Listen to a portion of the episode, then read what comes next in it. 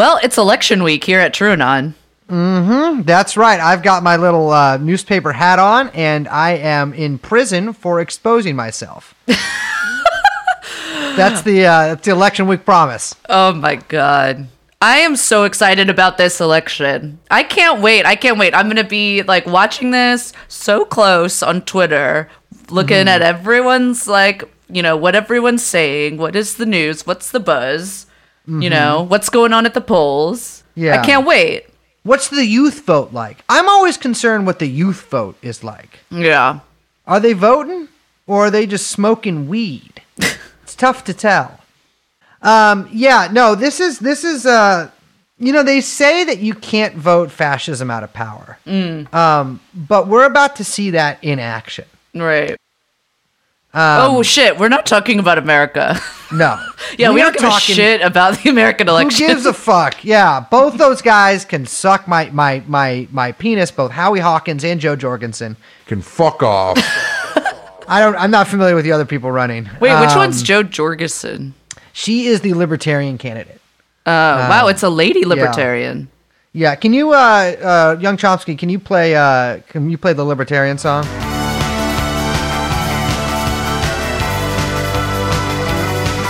Ah, there we go. Love that. I can't believe they made that their anthem in 2016. I Oh mean, my really just a bold move. All right, no, we aren't talking about American elections, are we? No, we are we are going down to uh, Sereno America, What? Sa- south. Does that mean south? No, wrong? I don't think Oh, so. okay. Well, why are the? Well, I fucked up there. We're going down to South America. We're still going down there. Man, this isn't really a cold open. We usually do a joke or Yeah. something. Brace, No, can you say a is- joke? Um, hmm, the only jokes I can. Okay, yeah. Well, this one's kind of. Okay, yeah. I'll do it. I'll do it. I'll do it. Oh God. Uh, but it's. Uh, I'm gonna do it. Can you just promise not to get mad at me? You have to promise me. You have to promise me. Look me in the eyes and promise me, please. Okay, I promise. Okay, thank God. All right, so so St. Peter's hanging out at the pearly gates, right? And he's like, you know, he's hanging out there. He's playing dice with the guys. He's fucking. He's in heaven. He's got his wings. He's flapping around. And all of a sudden, for the first time in human history, a couple of Polish people show up. Oh my God. They're wearing the little cabbie hats. They've got the collars up. One of them's wearing just a full-on tracksuit. He's from New York. Doesn't speak a word of English. Only racial slurs and like uh, gold chains and stuff like the that. fuck, man? And St. Peter's like, "What the fuck are you guys doing here? Like, are you guys good?" And they're like, "We got into heaven." And St. Peter's like, "What?" He's like, "Yeah, we." They're like, "We got into heaven," and uh, and and St. Peter's like, he looks down the list, he sees their names, he's like, "Jesus Christ, so many Z's and V's." Uh, okay, and and he opens the gates and he goes back. He's like, "I got to check with the big man real quick." So he goes up, he goes back back to the manager's office, which is God, and he says, "God, there's there's there's some Polish people outside," and God's like, "Yeah, I know. I put them on the list." He's like, well, He's like, "Yeah, yeah, I, they're, they've been pretty good. Let them in." And St. Peter's like, "Jesus, are you sure?" He's like, "Yeah, yeah, I'm sure. I'm sure. Go get go let him in." So God's sitting there. He's like, "God, this guy, what is he fucking? Jesus Christ, he might as well be German. He's such a prick to them, or a British uh, restaurant owner." And uh, and all of a sudden, St. Peter comes running back, and he's like, "God, God, they're gone." And and God's like, "What? What? The the where'd they go?" He's like, "No, no, no, no." The pearly gates. Brace. Guess what? I had my fingers crossed. So, boom, mad at you.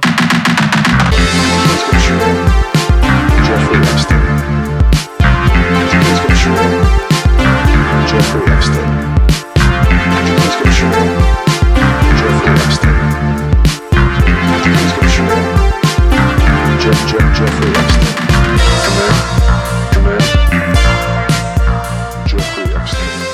Well, like I said, it's election week. Mm-hmm. And by that I mean single election episode about not the American election.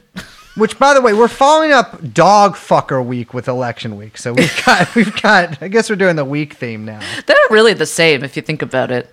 Yeah, yeah, true. Uh, uh, hey, hey, check this out. In this case, everybody's screwing the pooch. There you go. That was very Pretty cute. good, huh? Yeah, that was Let's introduce cute. ourselves. Let's introduce the junta that's in Yeah. charge of this podcast. All right. Well, hello. I'm Liz. My name is Commandante Field Marshal uh, uh, Hugo Ban. No, that's a real guy, Brace Belden, and uh, we are joined by uh, by by my my lackey, who I get to head the secret police and do all of my biddings, conduct foreign assassinations and that stuff. We've got Young Chomsky, uh, and then of course we've also got my my my paramilitary that is Oh helping me record. Yeah, okay. We're true or not? Well, yeah, this is TrueAnon. Hello. Um, so like we said at the beginning of the episode, which we don't usually do, but we messed it up. Uh, We, huh? yeah. Well, you know. Yes, we. uh, no, no, we're talking about the Bolivian election this week, um, which is happening. If you're listening to this episode, the day it comes out is happening right now. Um, and it's actually a really, really big deal uh, for people who maybe aren't following South American politics. Brace, can you give a little rundown of what we're talking about? Absolutely. So last October, there was an election. We'll go into this more in the episode, but just to sort of set the stage, last October, there was an election in Bolivia. Evo Morales was running for his fourth term, which was judged legal by the Supreme Court there. Um, during that election, there was some very uh, loud sort of uh, claims of fraud by a group called the Organization of American States. This was followed by right wing uh, riots and, and stuff on election day. Evo Morales ends up winning the vote outright at 10%, so there wouldn't be a runoff because they have a system where if you don't win, we'll go into that more anyways. He won. Um, that is followed by about uh, 20 days of heightened social unrest, particularly among the middle classes in the cities. Uh, there are riots, there are you know loud demonstrations, and there's condemnation from a lot of governments that already dislike Evo Morales and his sort of brand, brand of Bolivian indigenous socialism. Uh, on November 10th, Morales says, okay, we'll hold new elections, obviously under a great amount of pressure from foreign governments and from, from, from, from social pressure within his own country. Uh, and uh, in that same day, the police and military essentially announced that he has to leave the country. We later found out they very much tell him he has to leave the country or they'll uh, arrest him, probably shoot him. He splits to, I believe, Mexico. They ransack his house, kill his dog, uh, destroy all his things, and charge him with terrorism. There is a word for that. Uh, where uh, where where where I come from, that is a coup. When the when the Yeah. military makes a leader uh, a democratically elected leader, or even a non-democratically elected leader, which is not the case here, but it would still be the case when the military removes a president from power. That is, whether you like it or not, a coup.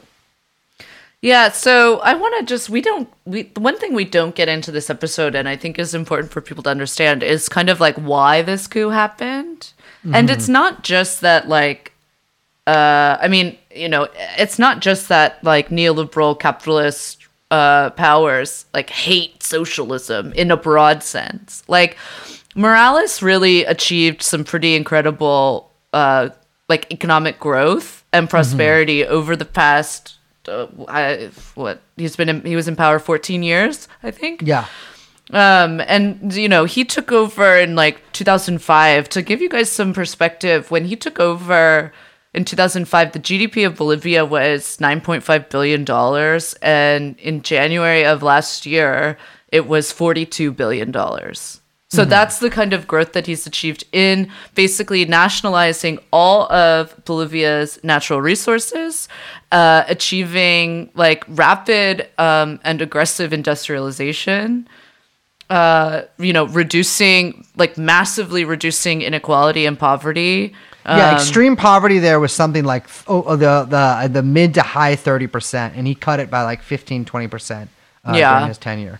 Yeah. And so like the big things that he's nationalized by the way, you know, is like water, gas, oil, you know, same thing. And of course, uh, something that we try to talk about a lot on the show, but also you know, uh, uh, the the lithium mines, right?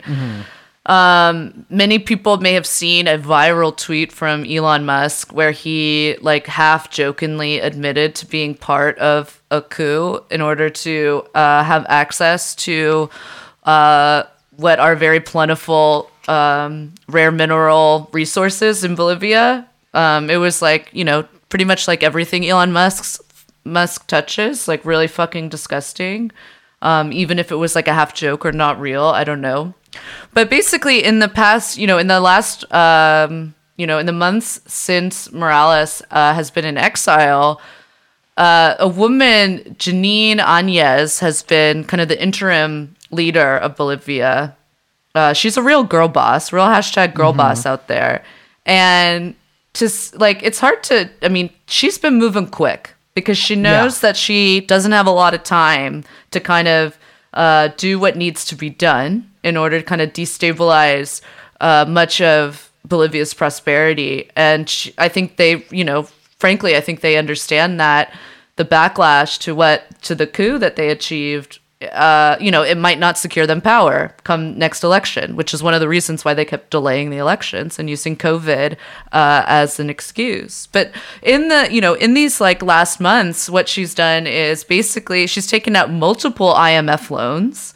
She has privatized almost everything that was um, nationally owned she like basically is reducing the Bolivian state to a regulatory apparatus rather than than what it was, which was like a very um, you know large state with robust investment in public industry and infrastructure, which is what led to its rapid growth. Now that is opposed to the the you know overlords at the IMF and the global capitalist power. That is not what they want, right? And they need access. How are we going to do the Davos reset if there's nothing to reset?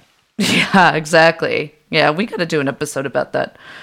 You know, I think it's uh, you know, you guys to to understand like something that brought uh, Morales to power was you know he was a trade union trade unionist and there were these really contentious fights in in Bolivia over the privatization of oil and uh, and before that water that you know people really rallied uh, I mean, real popular revolts, like to the point they called them wars that lasted years over the uh, nationalization of these public resources. And I, I think the the big thing that really um, that happened during what we call the oil wars, which is right before Morales came to power, is that like basically these companies were setting up uh, funnels into like into Chile of Bolivia's oil uh, they were like sending it into Chile, like Chilean territory, and then from there they were sending it to California. So almost all of Bolivia's oil at the time was going to the United States, right? So I just kind of want to like set the stage here of like what, you know, why this is happening, and you know, like it's a really you know it's these are serious guys and this is a real big deal and this is what they hate they hate prosperity for the poor they hate workers in power they hate anything that uh you know basically says fuck you to the IMF and any kind of any of those global you know Yes. disgusting yeah just uh, World Bank IMF Davos you name them all of them uh, and you know to the fucking United States, giving a big fuck you to the United States. And we should say too, I do want to say, sorry, I'm going long, but uh, you know, I want to give a special shout out to Barack Hussein Obama. who, in his you know eight years in power, uh, did a lot to destabilize what were um, the kind of like South American alliances between different uh, South American nations, you know, specifically Bolivia, Brazil in particular, um, to destabilize those really, you know, and, and really fund right wing uh, paramilitaries and also right wing kind of capitalist groups um, in order to undermine those like development, um, like cooperation and development like organizations that were that were thriving. Yeah, I, I think that like there's also this impression that that that like Trump maybe broke with the foreign policy consensus of the Obama years and stuff like that. In some ways, he has, but but there's also this this this sort of uh, I guess thing that people mean themselves into believing where where where the the the, the Trump government, the State Department does not engage in the same sort of like uh, you know globalist sort of expansionist you know interventions that that have marked American history. But like what you're witnessing in Bolivia and what you witnessed last year in the elections in Bolivia is that same thing. Like this is warfare upon these countries, you know? Yeah. I mean, if, if with, with, with Allende, you know, they didn't have to land troops to take him out, you know? They famously talked about making the economy scream, destabilizing the political system. And that's just what, what, what, what Pompeo and, and his fucking, uh, his, his cadre of freaks and lunatics, uh, were up to with this. Yeah, absolutely. So without, you know, we're, we we've gone long. As someone on Twitter said, you always go long, which True. whoops. um, so let's let's uh let's just get into it, right? Yeah, let's start. Yeah, I do. Wait, Brace, I think we should start. No, I hit it. We already did that bit. It was Yeah, very yeah, cute true. bit. It was a very cute bit. Let's get to the interview. Let's go. Let's start the show.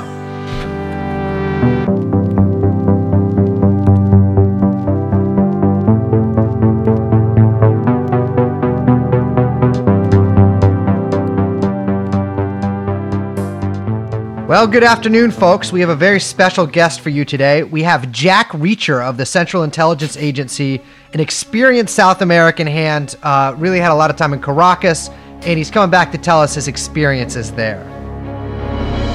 I'm just kidding. No, we have Jack Williams, the uh, the, the better Jack, a researcher at MIT Elections Data and Science Lab. You might know him because every Bolivian bot on the internet uh, wants his head on a pike.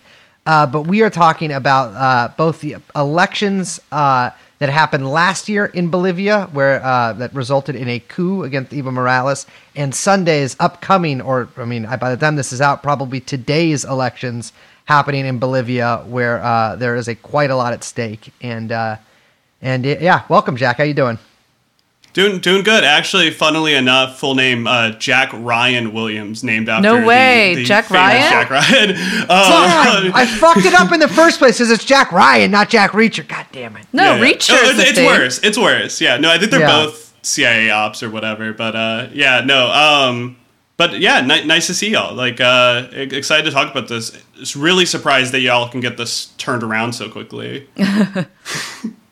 Oh yeah, well we employ like a team of animators in South Korea to do it for like a Yeah. cheaper price. Um, so yeah, it's it's no problem for us. So let's talk about Bolivia. Um, uh, I'm sure that many of the people listening to the show will remember a somewhat contentious and confusing election that happened last October that resulted in uh, in November, I believe November 10th, the military uh, let's say politely asking Evo Morales to leave Bolivia, to Bolivia, and then killing his dog and ransacking his house. Uh, Evo Morales has since been in exile, and uh, yeah, it has been it has been quite quite a year since then. Yeah, no, um, it, it's been a pretty crazy time, and if you're if you're listening to what all the experts have to say, you know, this was uh, th- there was just fraud, and it was easy. Evo shouldn't have like you know shouldn't have held that referendum, and then uh, actually ran in the election, and then you know win the election. Uh, yeah, it, it's been an insane year. Like the the um, cur- like the, I, I feel like it's it's been harder and harder to believe like kind of the progression of events. Like even though this seems like incredibly like falls within uh, what we know about coups we know about coups in Latin America and the way that they operate but it's also happening within you know COVID-19 so there's been quite a few things that have occurred that have like that I think people have thought you know this is uh, you know this is oh they're going to hold the election or they're just going to postpone it indefinitely. But now we've reached a point where an a- election's actually going to happen but a lot of other things have had kind of time to unfold and whether um, you know there's going to be any transparency the amount of control that they were able to get over the electoral processes in Bolivia and and you know already having issues with the the contractors and changing over the unofficial reporting system. It's who knows what's going to happen. Like it, it's well you could kind of predict it you kind of not predict but there's a lot Yeah. of unknown things right now Yeah, so maybe just to start, we should go over just some of the details about the election in last October, just for people that maybe weren't paying attention. We should say that um, Morales was seeking his, I think it's his fourth, it was his fourth term, correct? FDR style, baby. Yeah, and he was also looking. I mean, what what a lot of Western politicians uh, latched onto because it was sort of an easy excuse for them was that he was also seeking to um, abolish the term limits that were in the I think 2009 Constitution, um, and that is what, uh, yeah, like uh, you know, a lot of Western. You know, specifically American politicians uh, used as an excuse to say that um, that the kind of right wing forces, uh, you know, ousting him were correct because he was, you know, that he was leading a kind of anti democratic uh, movement. But that's not at all the case, right? Yeah, so I guess yeah, there, there's multiple things here. So leading up to the election, it was essentially you know it was obvious that it was going to be a two-person race. It was going to be uh, Carlos Mesa from Civic Community, who was previously president from I believe like 2002. Uh, I, think he was, I think he was president until 2005 when uh, Morales took over, but he was Yeah. the Yeah, president yeah. that oversaw the uh, mining protests and, and the, the protests over specifically uh, the the sale of uh, the national uh, oil company. Yeah, what we call Or, the yeah. gas wars. Yeah. Um, and then and then you had uh, the Movement for Socialism's Evo Morales, who people have probably heard of now. Um, and in in this up, upcoming to the election, it was pretty clear that Morales was going to win, but it was probably not going to be at the same margin that he won in the previous election, especially since uh, previously he actually failed uh, in the referendum to extend his term limit, um, which he was only able to run because uh, the Supreme Court of Bolivia basically ruled that he was allowed to run. Th- this is something to say that, like, you know, he clearly had enough support. I guess you know there was some political motivation on whether they thought another candidate could win, or you know whether you know a lot of people were uniting around Evo specifically because he did a good job of uniting both the indigenous community of uh, Bolivia with the workers' community to make sure that you know they kind of vote in that singular block. Um, and so the election was coming up. It was looking like Morales was going to win, but it also looked like it wasn't going to be as large of a margin that he had won in previous years. Yeah, I think he'd won at 62% in uh, 2009, which is pretty fucking high. Yeah, no, it was a, it was a complete blowout. It, even his first election was a blowout as well. But the the referendum, we also have to remember that in Bolivian politics, it's not just like plurality wins or even um, uh, necessarily like majority wins in a lot of cases. So there needs to be a ten point margin in presidential elections. So the person who wins either needs a majority of votes or a 10% margin higher than the next uh, the next candidate, which which makes sense in a multi-party system where you might have you know some random fascist dude getting like five percent of the vote. Right. Uh, And if you Um, don't meet that, then it goes to a runoff between the top two candidates, correct? Exactly, and then in that case, the the majority candidate would win because it would just be a two person race. Um, additionally, it's it's worth mentioning that in the referendum that a lot of people cite Morales as losing, he won like forty eight percent of the vote, which uh, is higher than what he got in this in uh, in, in this election where he got around like forty seven percent of the vote because he still had a ten point margin but hit Yeah. forty seven percent of the vote. But he lost the referendum because there's only two choices on the referendum. So like um, a, a lot of that kind of came back when people were trying to make the case that you know he was waning in popularity and that's why he Right. lost, rather than the fact that you know it it is a little understandable given that you know he didn't mo- maybe mobilize his base in that election and then also there's actually just similar like kind of turnout statistics between the 2016 election and the 2019 election with the 2016 referendum. So just real quick, I think we should sort of give a rundown maybe of like the social forces at play in Bolivia because they're sort of different. They're certainly different than the ones in America. Um, but from what I understand, there is a huge sort of indigenous rural population that is the base of the movement for socialism. Um, and then um, many of the cities, like in La Paz and Santa Cruz, there's a, a sort of liberal middle class and also like a very far right wing middle and upper class um, which which are represented in the in the two other candidates besides the MAS candidate in, in the upcoming election. Um, but but from what I understand, like that is generally like the layout of it. Like MAS has like huge trade union and indigenous support, and then the sort of like neoliberal and then the far right parties have mostly like uh, less uh, less indigenous and more like middle class sort of like Spaniard type support. Yeah, um yeah, so there's I guess there's, there's kind of two things here. So uh like according to like demographic data, like Bolivia is like around like half or over half like indigenous. So Yeah. it's kind of a, a weird comparison even compared to a lot of these other countries, but like other countries there was like European migration both in, Yes. you know, the the original migration and colonization. I guess yeah, migration's a little weird way of phrasing it, but there was definitely migration also within the 20th century of uh, of Europeans. You even have the cases of like we talk about like in Brazil where there was like you know like Nazis going to Brazil or whatever. There was also Nazis going to uh, to Bolivia and a lot of these Oh, other yeah. places. So uh, I think uh, what I forget the name of the guy, but there was a, a very specific Barbie. Frenchman. Yeah, Klaus Barbie He specifically. He basically very, ran Bolivia at one point. He was, I mean, he was the butcher of Lyon, and uh, Yeah. he he was part of a group called, I believe, the uh, the Fiancés of Death in Bolivia that ran cocaine, uh, Sieg Heiled, and uh, and death squads against left wingers, supported directly by the CIA. I heard a really interesting thing about him where like essentially like if, if someone like were to insult like Hitler in his presence, he would like absolutely freak out. Like like it's not a hidden thing. Also was like uh, I'm pretty sure hired by German intelligence, which is like basically funneling like US intelligence at that point. Yeah. So um yeah, very interesting time. But I guess getting back to uh to social movements in Bolivia, there's so there's actually uh, um something really significant is there's a thing called like the COB, which is like essentially the, the workers union in, in Bolivia, a very large like uh, group of trade unionists who have really organized around like previous elections and have historically in Bolivia played a really large portion of their politics. Like um, throughout like history you can kind of look at like some of the tactics that they took on like blocking roads that we're also seeing during the coronavirus and around the suspension of mm. elections. We saw a lot of these things you know in the past and then it is also what brought evo morales into power initially is that these really discontented trade unionists who had you know seen worsening conditions because of the like export of like resources to other countries like essentially just selling off resources from the country and and you know taking on huge loans from you know these international groups like that.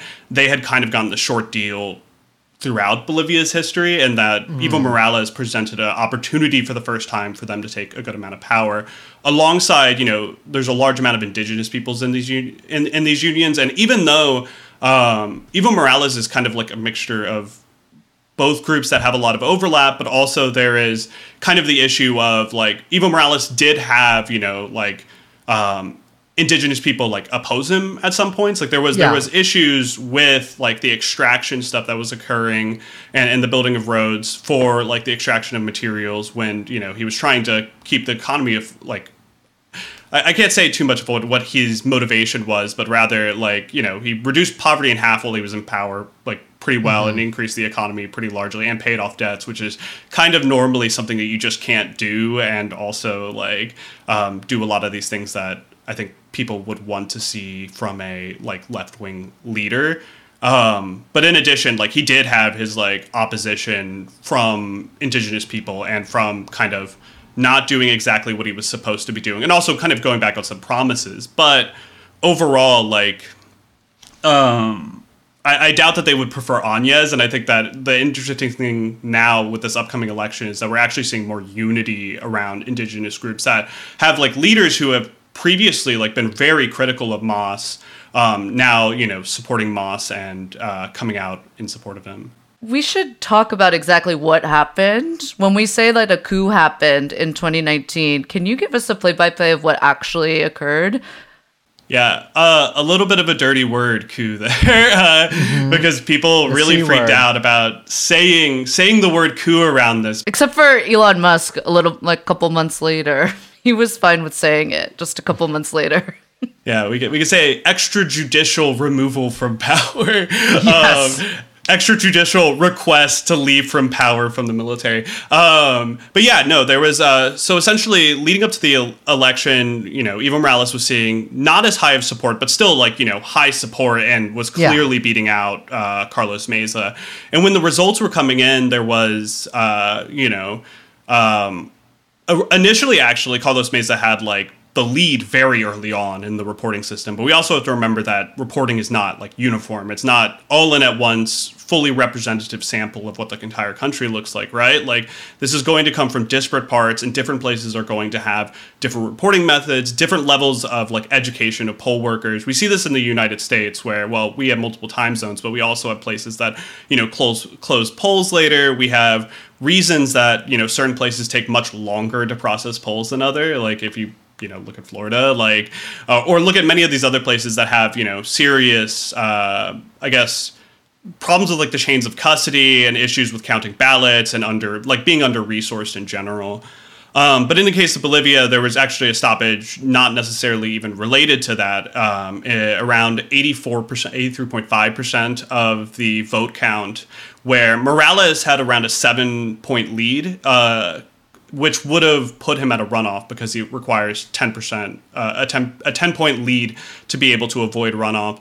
But he had a seven point lead, and then there was a stoppage in the unofficial vote count, which is distinct because there are two vote counts. There's one official and one unofficial, and I can kind of get to that later. But um, the unofficial vote count is kind of like what AP does, or like what the New York Times, or like all these other groups kind of do. It- It's it's mo- like basically the only thing that people see when they when they look at election results is So it's not it's not like the official election statistics. It's like it's like well, it's the unofficial ones essentially.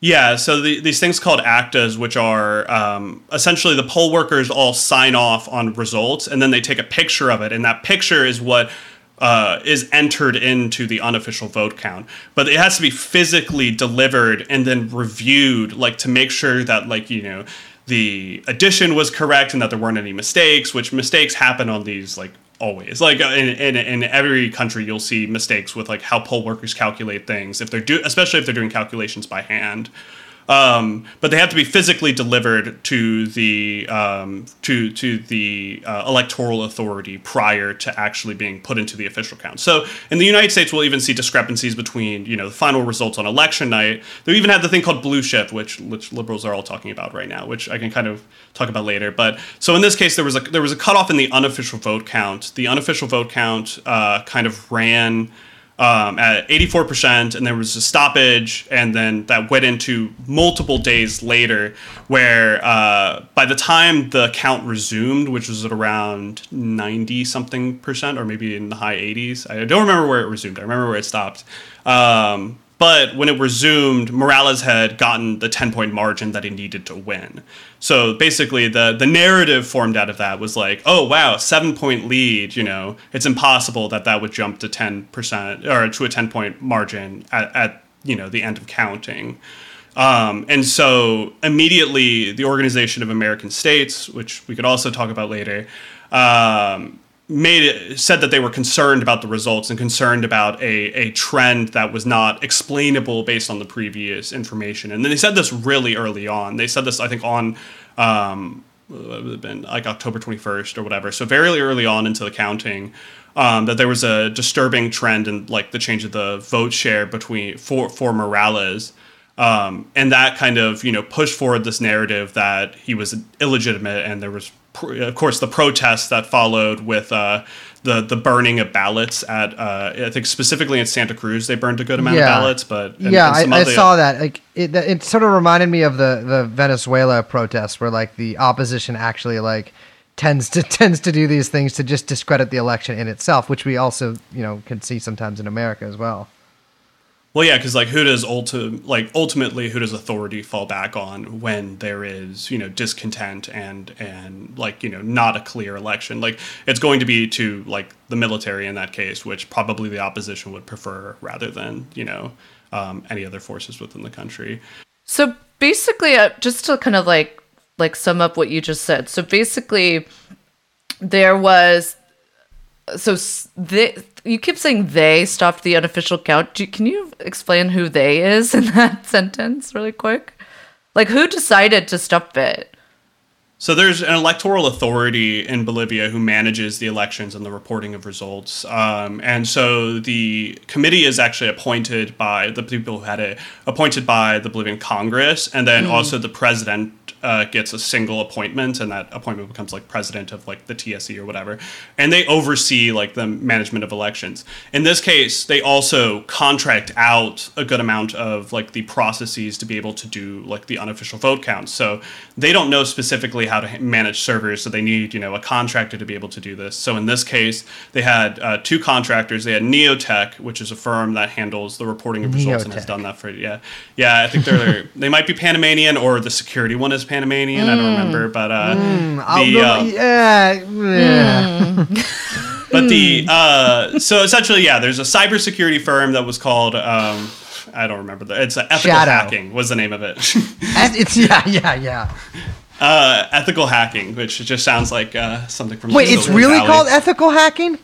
Yeah, yeah, but Oh they're my they're God. protecting you from the hackers. They know how to Oh, of hack. course. Um, Yeah. and, and they're and they were also, I guess, gauging the system. They did like cybersecurity prior to the election. This neotech firm that was handling it um, was essentially this guy had done reporting for years for uh, for the the Bolivian like election. So like this was something that he was used to.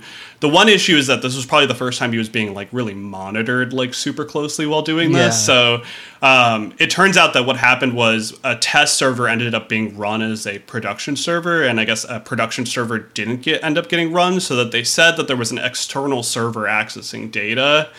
Um, and because of a large amount of requests, the firm that was uh, ethical hacking notified Neotech of like basically like high alert, you're getting a, DO, a DDoS attack because there was a certain amount of requests, and because of this amount of requests, they were like essentially we have to shut down like these Yeah. results Interesting. because we're getting too many requests at this like short period of time, um, which ended up you know kind of being really bad in the long term. Uh, I guess that they stopped the results. Uh, Yeah, so 'cause it- basically a DDoS attack, which uh, I think everyone kind of knows what that is. That's like a, you know, that's like classic hacker move. Uh, like distributed ended, denial of service. yeah. attack, yes. So DDoS attack is what stopped the unofficial vote count from happening, right? Basically. whether it happened is kind of like also like unknown. So the, there's there's kind of a dispute between people who say that there was a DDoS attack, which triggered you know uh, them getting a red alert and being told to essentially shut it down. There's also the claim that they did it for no reason, and then there's also the claim that essentially says that the cybersecurity firm notified the DDoS attack on what was like considered to them like normal behavior of around I think like thirty thousand requests in three seconds is like the figure that they gave or something like that um, which is you know all these uh, small precincts and like uh, and, and places where people are voting, like these polling locations, like sending results separately in like multiple iterations to a singular like application or to an application which like transfers it over to the unofficial Right, right, vote right. count.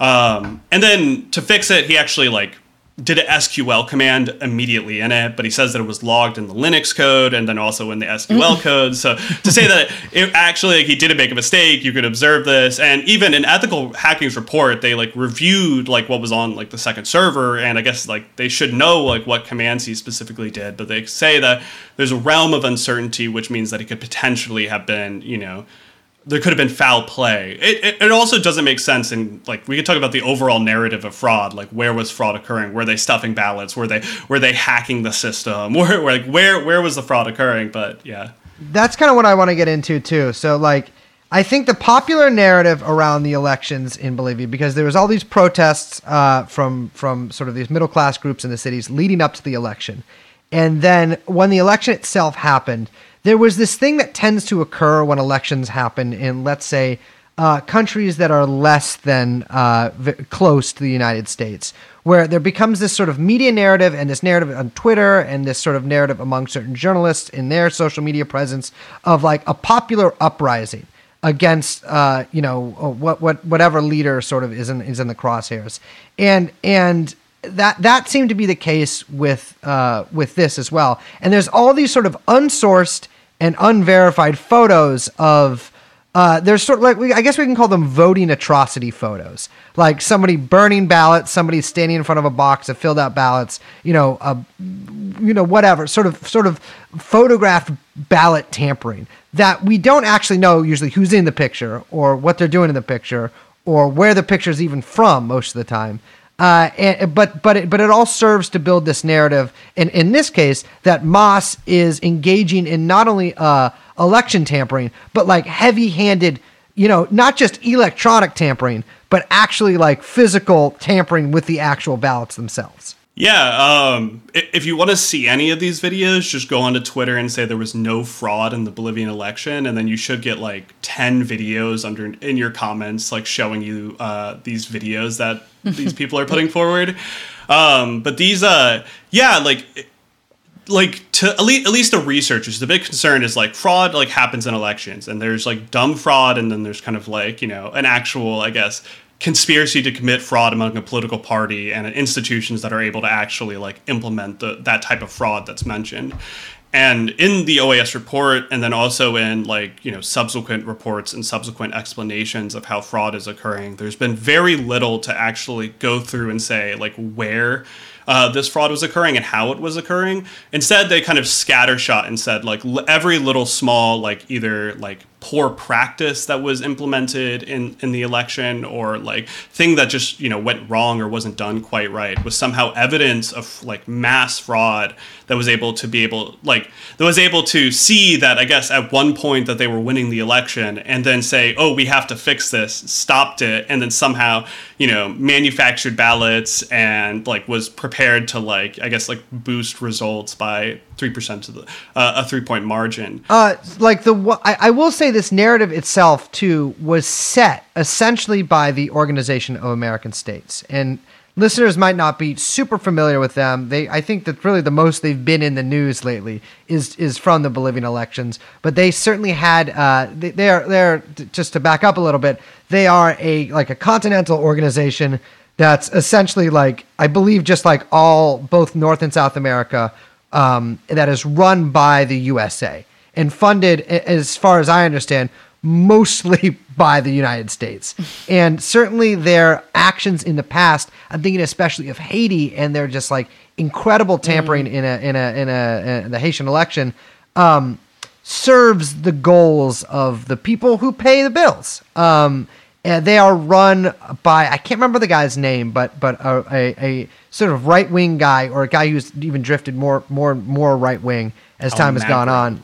Almagro, yes, uh, and have essentially like positioned themselves against the pink tide governments, um, and and really against left wing uh, any sort of left wing government in in in in the Americas. Um, and so the OAS really like sprung into action in the 2019 elections and like put out these press releases and put out all this stuff that that essentially was accusing the Morales government of mass fraud and and that culminated in eventually a report. But like I, I think it was just it was sort of a step because the OAS often focuses on election monitoring. Personally if it was me probably wouldn't let them in the country.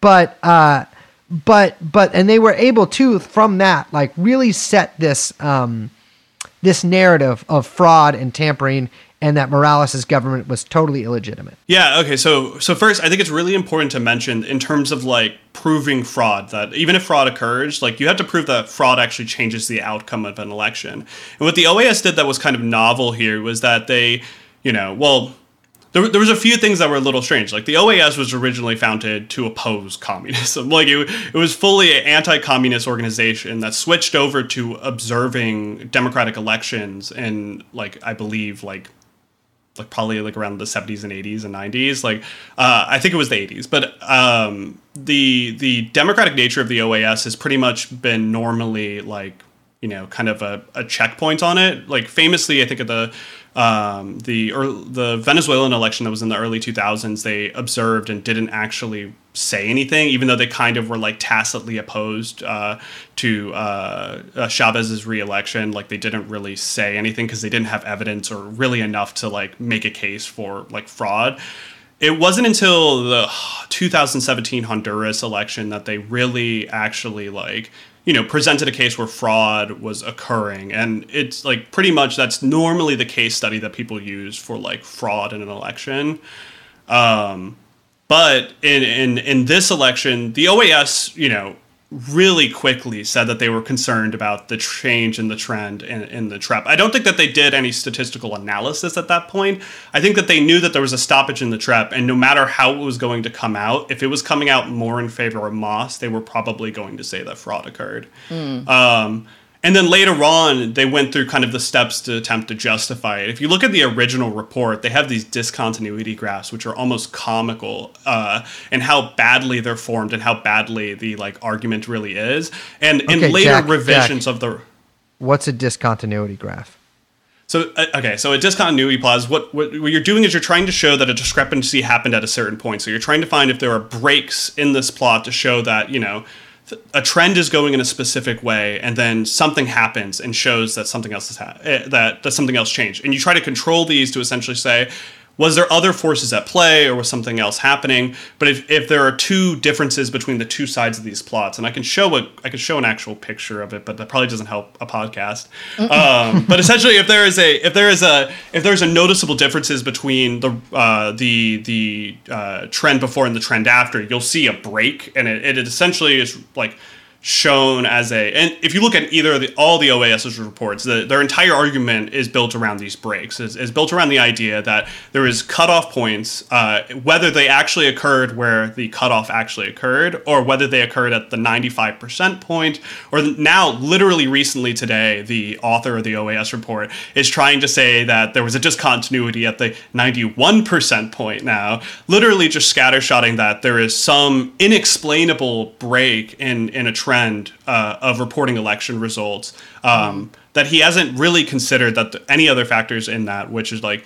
What about geography? Like, what about any other explanation of why people would vote later than others? Do, are people do people with econo- different economic backgrounds vote at different times of the day? There's a lot of things that people ask um, when studying like American elections and, and the changes that occur in absentee and provisional voting. So provisional voting that happens, you know, on election day with a person who doesn't have a registration record, you know, gets counted afterwards. But we, you know, they tend to find that those go, you know, much more in favor of like Democratic well, candidates. exactly. Like in, in San Francisco, uh, you know, there's uh, a lot of people, not a lot of people, but a good amount of people vote by mail or vote and like turn in their ballots early.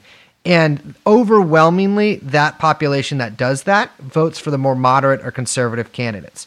And so at the beginning of elections, there's always this big dump of ballots, and uh, all the conservative and moderate candidates usually get a big boost. And in fact, you can kind of guess that if like a more left wing candidate gets a lot of votes during that period, that they're probably going to win because the the actual poll voters generally favor them a lot.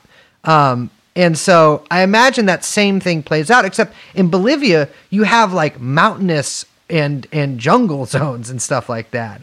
And so it's like it's even more like obviously there would be it, it's not it's not as like cut and dry as as organizing an election in like an urban neighborhood or something. Yeah. Well, there, there's there's there's a lot of things that play there. Like there's there's the level of education of poll workers. So poll workers are chosen randomly in Bolivia. So like people who are selected to be like poll workers are essentially sampled from the population and then chosen to be poll workers. So they could literally just be like you know any person who has you know maybe like a first grade education. Some some of these people might not even be literate. There's an there's an issue that they pointed out with signatures and kind of these inconsistencies of signatures and MAS supporting regions. And one of the kind of things that they cite is the fact that like there's kind of these irregular like not real signatures as they kind of put it and they're just like lines or whatever. But this is kind of a known thing for people who are illiterate. They don't have like kind of a standardized signature that they can use. The classic X.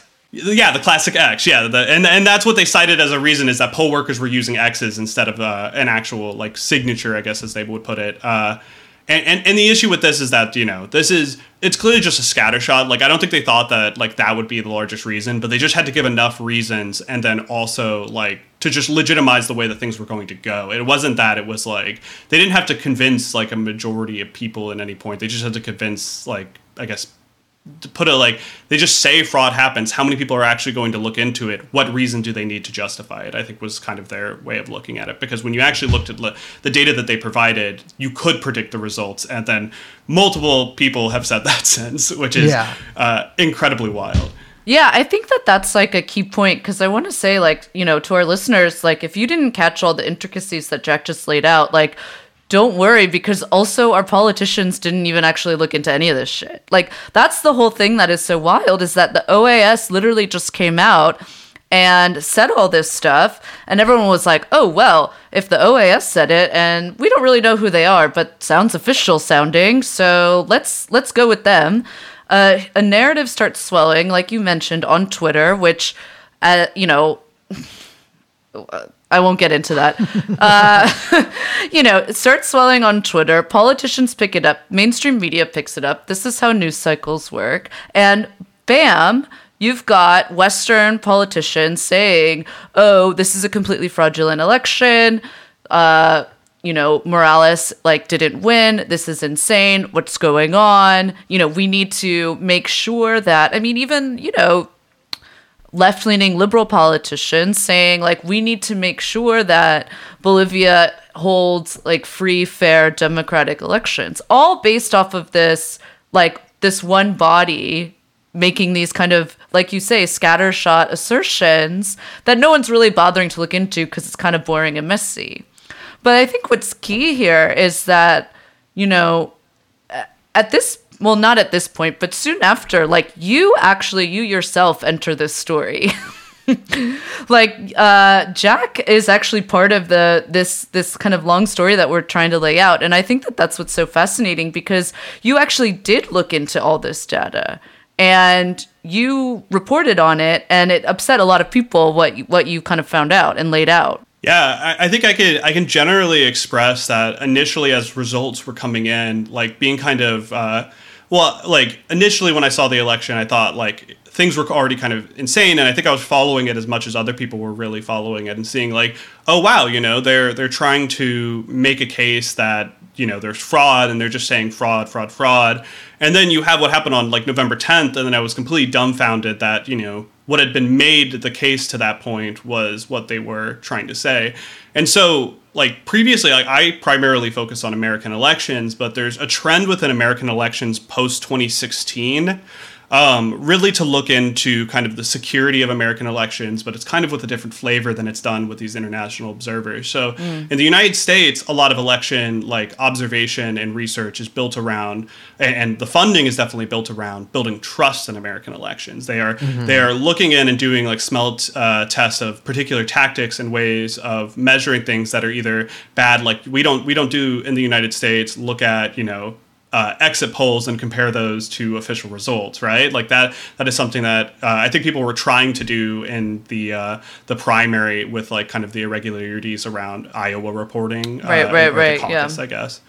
Um, but it's just something that like kind of we as like acad- like ex- academics have said like oh wow you know there there are serious issues with the way that exit polls are conducted and that there are biases that are kind of known that make you know predicting things incredibly difficult. Like you can you can do these things and there's a level of accuracy in predicting like the outcome but uh, that's an a or b outcome. In this case you're trying Yeah. to predict a percentage whether like that threshold was met or whether that threshold wasn't not kind of um, the the two the two uh, different uh, choices there. So I, I guess what's what's really interesting is that like what people have been doing in the United States is basically how you can say an election is fraudulent or not. Especially because so post 2016, everyone's saying that there was fraud. Trump only won because of fraud. All these like you know random Yeah. people who were just like you know the only way that a racist man can win in the United States is clearly because a Russian bot said vote for Trump.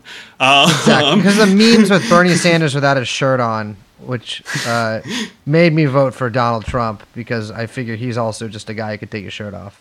Yeah, that's the reason my polling place shut down was because of that. Um, but uh, yeah, so so a lot of uh, a lot of organizations became very concerned with the trust in American elections and came up with kind of ways of doing. There's a thing called risk limiting audits. So auditing an election, looking at ballots, the chain of custody to see how those, if we like sample those results, how do they compare to the overall results? That doesn't exist in a lot of places, even in American elections. And we've kind of come to the conclusion to say, like, oh, well, just because you can't predict the outcome in a lot of these different places doesn't mean that there's like automatically fraud occurring, right? Like, just because, like, I think like Broward County, Florida would have like, you know, a bunch of ballots found in someone's car or something like that. famous that. doesn't mean- famously great county for counting elections broward It turns out it turns out that people actually were just giving OxyContin at the polls instead of the. And so essentially, like I was like, oh wow, damn! They was like, imagine if someone did this for our elections. Like they would be able to come up with all sorts of issues, especially because nearly every single Oh like, state and in some cases counties have their own ways of implementing elections and ways of counting. I mean, remember reporting. remember in the 2016 uh, primary that that shit that happened in uh, in Las Vegas where they just declared for uh, for Hillary Clinton instead of Bernie Sanders, and it was like this insane outrage. But like, you know, if that had happened anywhere else, if there was like someone in front of a room full of people voting the opposite way that declared, you know, the the the the incorrect winner, I mean, it would be there would be you know tons of outrage and you know op eds and in you know this or that newspaper, but. It's just it's it's definitely Yeah. not the case. not even that though it's like imagine if literally any uh, you know um like election watch body looked at just the like the amount of security flaws in any given like these state contracted digital voting booths or whatever are uh insane i, want to specifically shout out the one in los angeles county it's called like vera i can't remember what it's called Vera vote or something. It is a really, really insane system. And if I, I mean, I might be mistaken, but I'm pretty sure, doesn't Bolivia use hand counted paper ballots? Yeah, which is funny because that's what everyone in the America eh, in the United States wants. Like now, we kind of have gotten to a point where like a lot of those machines are getting phased out because post two thousand, because of the butterfly ballot, and Yes. people were like, "Whoa, we got to get rid of these like archaic ways." I have an idea. Let's like you know create a voting machine with Wi-Fi. Like that would Yeah. be dope. Like, and then they It's figure so out, "Oh wow, these are." Insane. Wait, we These are got incredibly subwoofers dumb, in it. like- we got yeah, LED by like insane companies that are completely, completely, uh, you know, uh, Diebold. Yeah. No, but it's true. It's like, and then you've got in Bolivia, like, literally, like, the safest way to count votes, which is why the United States will never fucking do it. And also, it doesn't involve any contract, you know, any private contracting, which is basically probably the main reason why the United States will never do it, is hand counted paper ballots out in the open, right? That is the safest fucking way, which is why they'll never fucking do it. So it's like, you know, for uh, you know, any anyway, my point is that it wouldn't even need to be like I think that's what's key for people to understand. Like it's not even like the I mean the example of in 2016 is like completely insane, the one that you brought up, Brace. But like any Yeah. like third party election watch body could find any number of vulnerabilities in our like in our election system that aren't even like that don't even like look like outright fraud or outrightly problematic because there's just so many points that can be um, compromised. Yeah. And, and so in the case of uh, Bolivia, like I guess kind of doing that smell check myself, and I was just like, I guess I've said that multiple times, but looking at this and being like, hey, like I, I know how people like talk about these sorts of things in the United States. This uses an excuse that like you know there should be some that that the results of the unofficial vote count should reflect somehow perfectly what the end result would be at every point on the graph. So imagine like essentially there should be no change in election results at any point of the sampling of results when they get sent in. Which is just insane. That's absurd. Yeah, because it, it makes the assumption that there's no like additional factors, I guess. Like there's no there's no geography or there's no like income or these other things that could affect it. So immediately I was like, you know, this is extremely problematic. And then uh, the people at the Center for Economic and Policy Research uh, reached out specifically because I think I like angrily said something about it initially and then they asked if we if I could take a look at their report and I you know they had I had already seen it funnily enough. I um but but uh I I took a look at it and it was you know I thought I thought it was you know nearly like dispositive. It, it nearly completely disproved all the points that were made in the OAS report like at least the statistical evidence that was provided at the end. It took, you know, multiple reports since then to kind of and and also the OAS changing its narrative multiple times since then um, to get to the point where you know we're actually like uh, where where we are now, right? Where we know that like th- this is this is like awful. This was an awful way of phrasing it, and the, and they like who knows whether they knew what would happen in those like upcoming days. Like I I certainly have my own views on that, but like the the sh- like strategic, I guess, uh, like uh, putting like I guess the the statement that they made initially in the election saying that Yeah. there was a disturbing trend.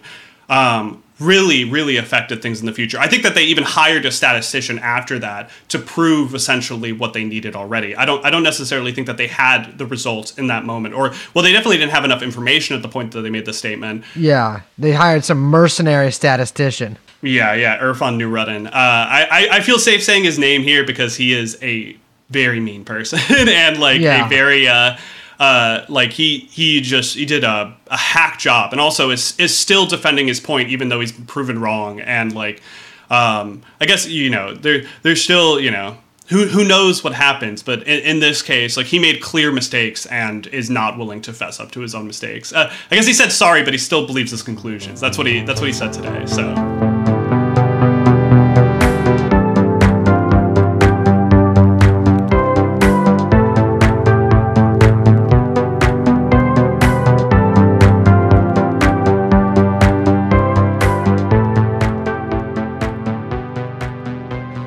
We've got, uh, you know, just to sort of, you know, move through the history a little quickly. November 10th, like we mentioned, Evo Morales is essentially kicked out of the country by the uh, by the military and the police. Uh, there are, of course, mass protests by MAS. That's kind of a weird way to construct that sentence.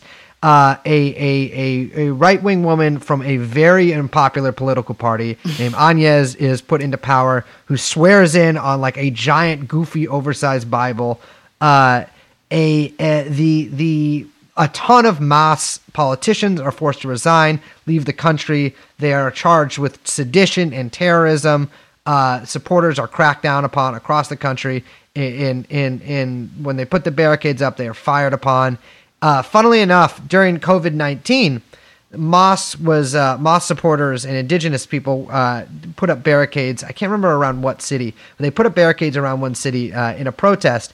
And the uh, the Áñez coup government, which by the way is a government with like literally two percent supported party. Like it's like it's like if your neighbor was president or something. Like it's it's incredible. But uh, they actually are trying to char- file human rights violation charges against MAS in the International Criminal Court because MAS was holding protests. Um, the the crackdown has been significant. Uh, it has been tacitly supported essentially by all American politicians.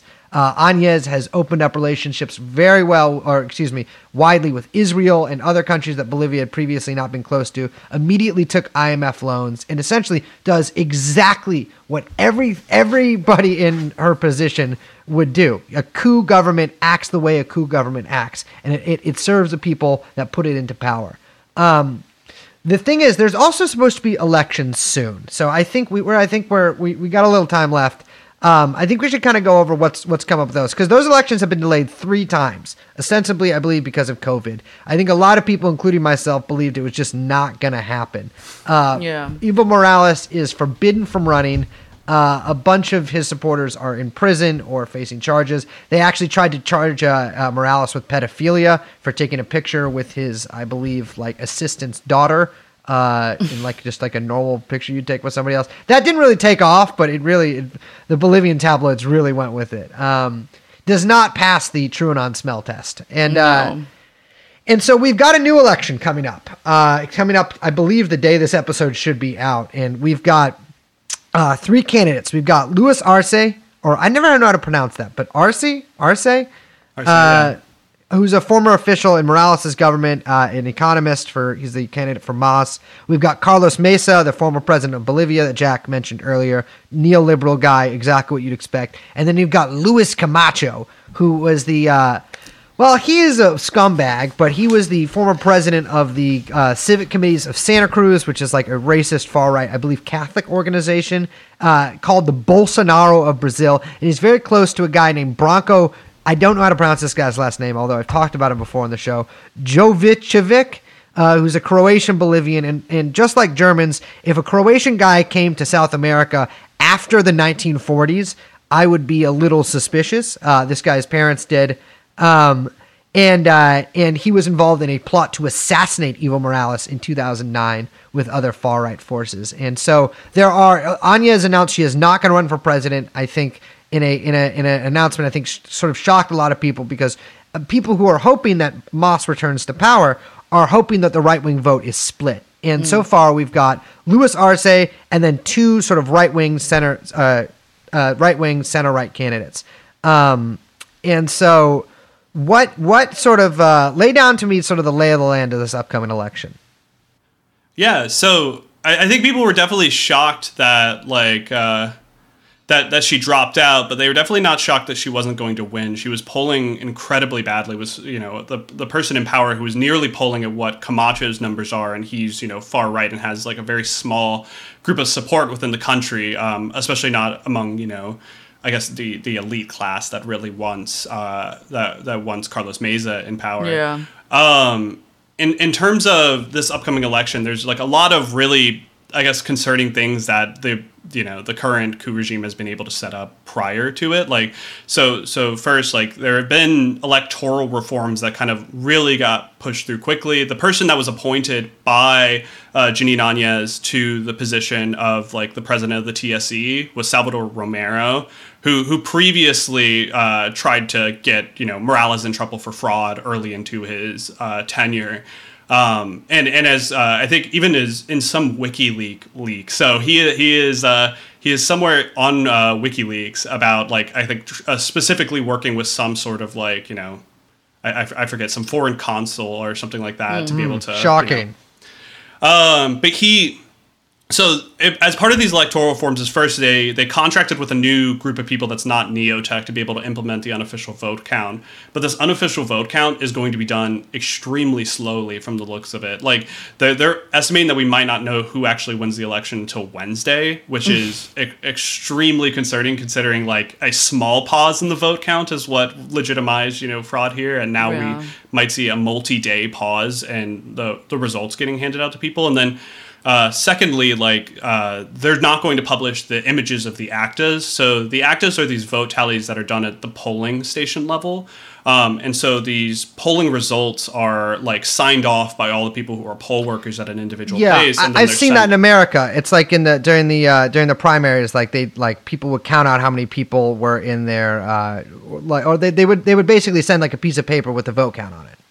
Yeah, it's, it's actually similar to what the Iowa caucuses did. Funnily Yeah, enough. that's what- that's what I was thinking, yeah. where I believe they sent, I believe they sent images, and that's the way that their application worked. Very similar to what happened in Bolivia. So Bolivia, like they they sent images of it, and now they're actually not going to be publishing images of what's on the actas, uh, which is really strange considering the regime that came to power came on these coup charges or came on these fraud charges that essentially said that like you know these actas were evidence of you know manipulation how how they sampled a group of uh, actas in pro MAS areas and they just happened to be you know unbelievable before and after uh, the the cutoff. Like it, it's extremely strange that they would do that I guess. Like that it, it it seems inexplainable. And, and MAS even I believe came out today and said that they were concerned about the, the lack of publishing on it. Morales had already expressed concern I think earlier. But um yeah like like where you know there's there's very few observers even there already there's like a few like freelance people in terms of actual organizations the eu sent less people i think Oh, they have great. around like Yeah. six people there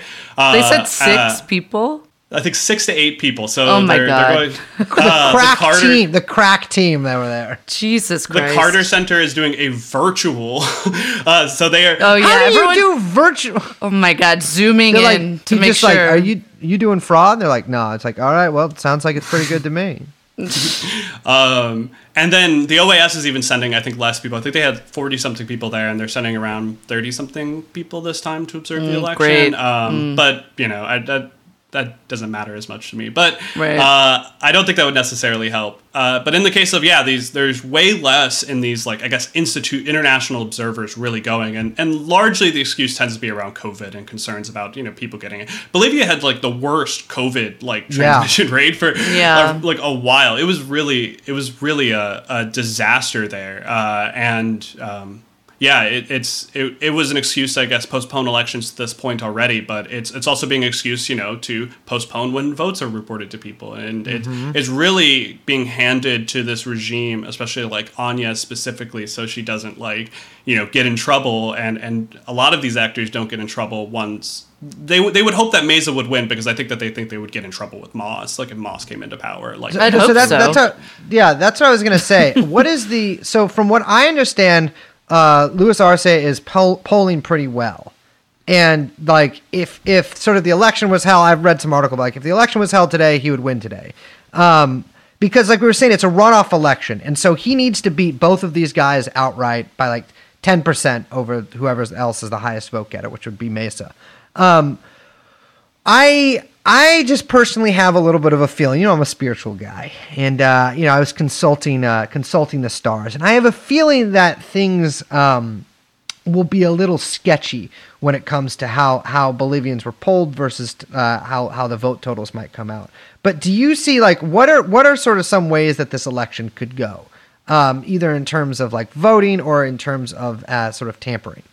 Yeah, I guess, so. First, there, there's like I guess the easy option, which is just somehow like you know, Ar- Arce wins a, a ten point margin. Like this is after you know, nearly you know pro- like a year of uh, like mass protests, like the the uh, the demands for like the election not getting postponed any further were like pretty amazing to watch. They were blocking off roads, and it and it was reminding I think people of a lot of these demonstrations that brought Evo Morales into power or brought concessions from a previous like you know coup regime or under the oligarchic uh, leaders back in like the 50s.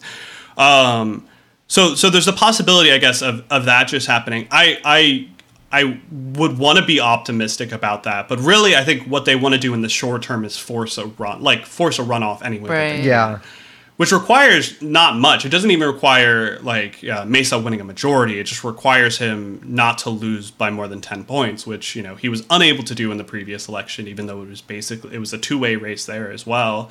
Um, and we're kind of getting a lot of similar polls that we got in that election, where you know Arce won. Except now we know that there was you know political mobilization from Arce's base for the last year, and also people who previously opposed Arce, who are indigenous uh, against the current regime. So I guess that's definitely something to watch out for. Um, but then I guess additionally, what's really concerning is that like the same thing could happen, right? Like if they cause enough unrest, if, if right wing forces in the country cause enough unrest, who is there to like step into power? The military just intervenes and says, you know, oh, you know, ballots are being burned, you right? Like they're they're going into polling places and burning down ballots. You know, we can't declare a winner. We need to, you know, postpone this further. Like this is this is a real issue. Government of national control. unity.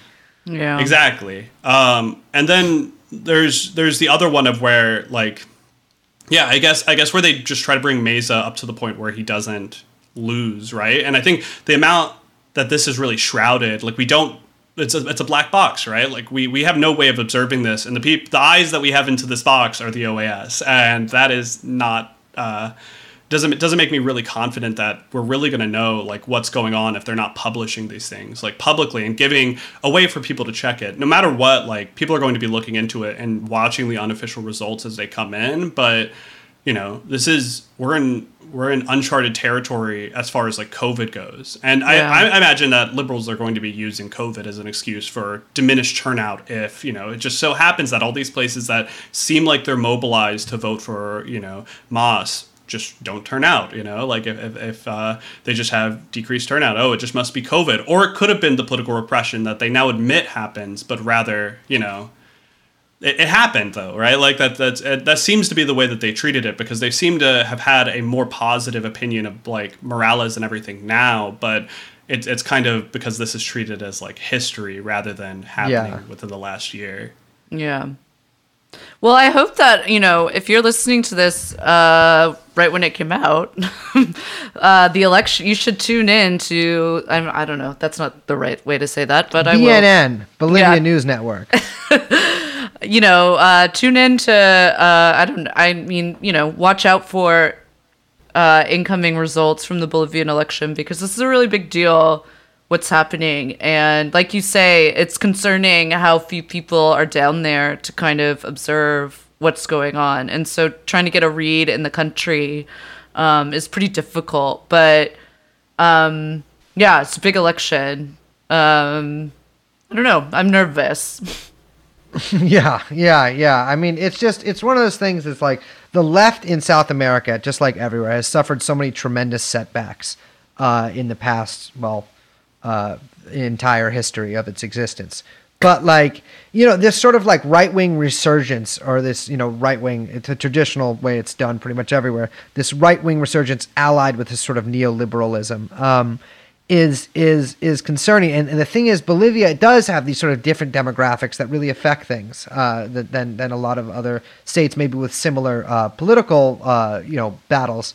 But uh, but but it's also like you know the Bolivian you know indigenous population is very poor. It's not like there isn't like this really like it's it's different than in a lot of cases and and they don't really have much of a voice and they certainly don't have much of an of an international voice and so there is basically one side of this story that is heard and that is the side of the OAS that is the side of the the La Paz you know middle classes and upper classes that is the side of sort of the the the the, the liberals and uh and the far right and so it's difficult to find good stuff about this. I would, uh, I would, I would, I would encourage you to follow Jack's Twitter account. Jack, what is? I can't, I can't remember the exact letters in it. It is. It is. Um, it's, it's really bad. Master of Null, but it, instead of an O, it, it's a zero. Uh, it, So it was not created to be followed. So Um, I also I, I tend to follow Ollie Vargas. That's uh, that's O V A R G A S fifty two uh, on Twitter. And okay, I'm gonna fuck this up really bad, and please forgive me. I believe me, I just have pure Kausachin. purity in my heart. Kausachin News. That's K A W S A C H U N News, uh, and that's that's really uh, that's really a good uh, source of information for uh, for the the I guess less exposed side of things in Bolivia. Yeah, I've heard it pronounced correctly, and I know I'm saying it wrong. But whenever I see it, I just keep saying like Kausachin, right? Like that's Yeah, it's not well. It's because it's like it feels like I'm saying the name of a town in Ohio or something. Yeah, or like, or North Dakota. Yeah, yeah, yeah. Um, well, Jack, thank you so much for uh, for joining us. We'll link to Jack's uh, Jack's piece in the Washington Post and his report on the OAS uh, in the description here. Uh, it has been a pleasure. hey, it's been a pleasure. Thanks. Thank you so much.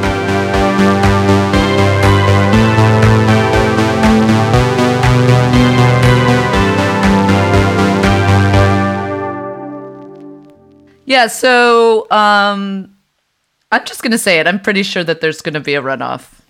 Me too. That is my that is the Belden prediction uh, machine at work, which Liz actually copied my idea of it.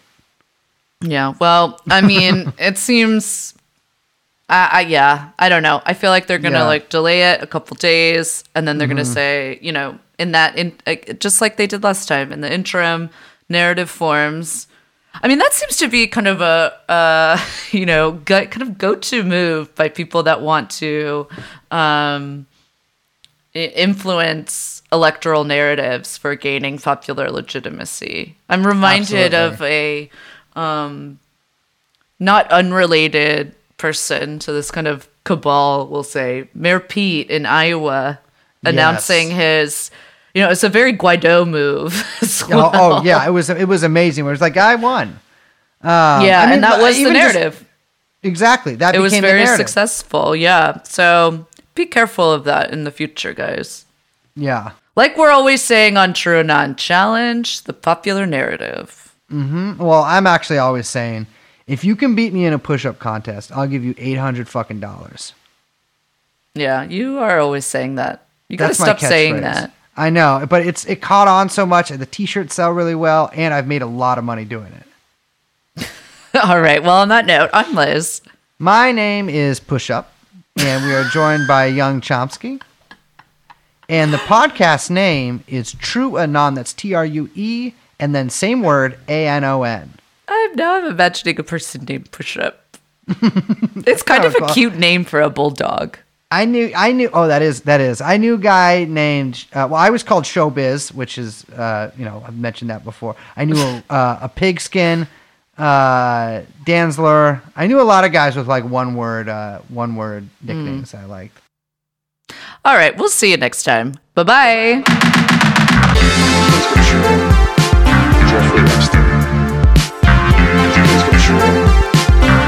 Jeffrey Epstein. Jeffrey Epstein. Jeff, Jeff, Jeffrey Epstein.